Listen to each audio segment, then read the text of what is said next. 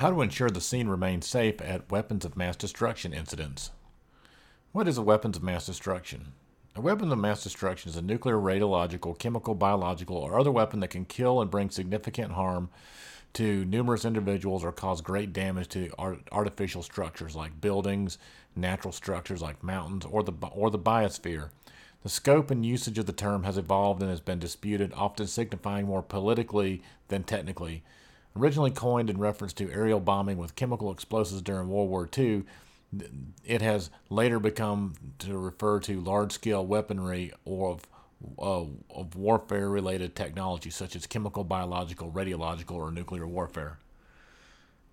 It's more like a hazardous materials incident. The steps of a hazardous materials incident are: identify the material, establish a perimeter based on the hazardous material to protect the public, contain the hazardous materials with dimes, dams, dikes, or plugging a hole, decontaminate patients, then equipment, transport surviving decontaminated patients to hospitals for treatment and further decontamination. At a weapon of mass destruction, the added element of operating in what amounts to a battlefield and an, another element of safety that must be addressed. Abortion clinic bombings in Atlanta and Birmingham revealed the distinct possibility of secondary devices intended to kill or maim rescuers to, at the scene. The efforts are intended to increase the killing power of these devices by denying the public the rescue capabilities their life will depend upon. For this reason, and for the same reason for hazardous materials incidents, ambulances will stage in a safe area.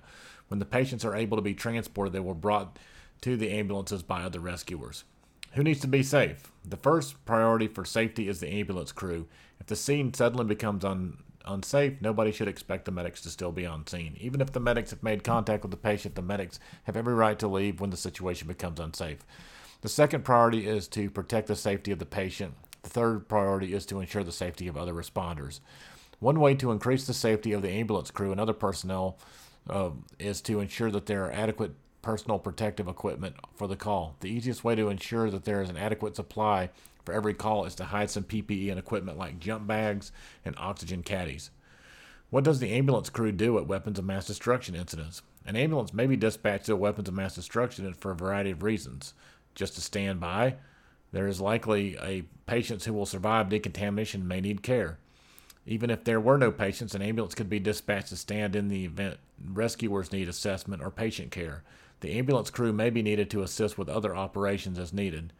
The best example of scene assessment is the fire department. When firefighters arrive on a scene, someone walks around the scene looking for hazardous patients or something else they need to know about. If the ambulance happens to be the first rescuers to arrive, the medic should do a three sixty degree assessment so they can look for downed power lines, leaking fuel, smoke, or broken glass, or patient entrapment.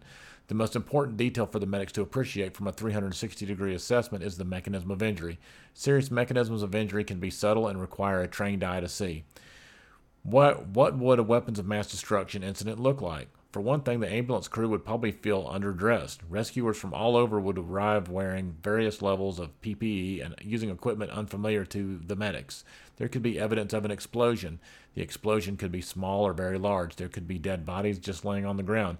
There could be a multitude of patients with red skin or coughing, depending upon the agent. Police departments from miles around, uniform and plain clothes, would arrive to begin their investigation. The public would be prevented from entering the area. The medics would need to be aware and report any visitors from the general area to the incident commander. Managing patients. The first priority is decontamination, if necessary. The problem with transporting contaminated patients to the hospital is that medics and the hospital will also become contaminated. Primary decontaminated, if needed, should be performed before the medics even see the patient. The reality of a weapons of mass destruction incident is that there is the potential for patients to die before uh, or during decontamination. Depending upon the number of patients, the ambulance crew may need to manage a multiple patient or mass casualty incident. A multiple patient incident is an incident that will require additional ambulances. A mass casualty incident is an incident that will require reverse triage methods to achieve a smaller number of fatalities. Mass casualty incident triage should only be used when the number of patients exceed what the local ambulance system can transport in a given period of time. What about the medics? The ambulance crew should always have an escape plan for any call, but especially if they were standing by at a weapons of mass destruction incident. Having the ambulance pointed in the direction of egress with no obstructions should be the standard when going to any call. The ambulance may be equipped with an auto-injector kits. If the medics are standing by at a weapons of mass destruction, and they should probably locate and familiarize themselves with the operation of such devices.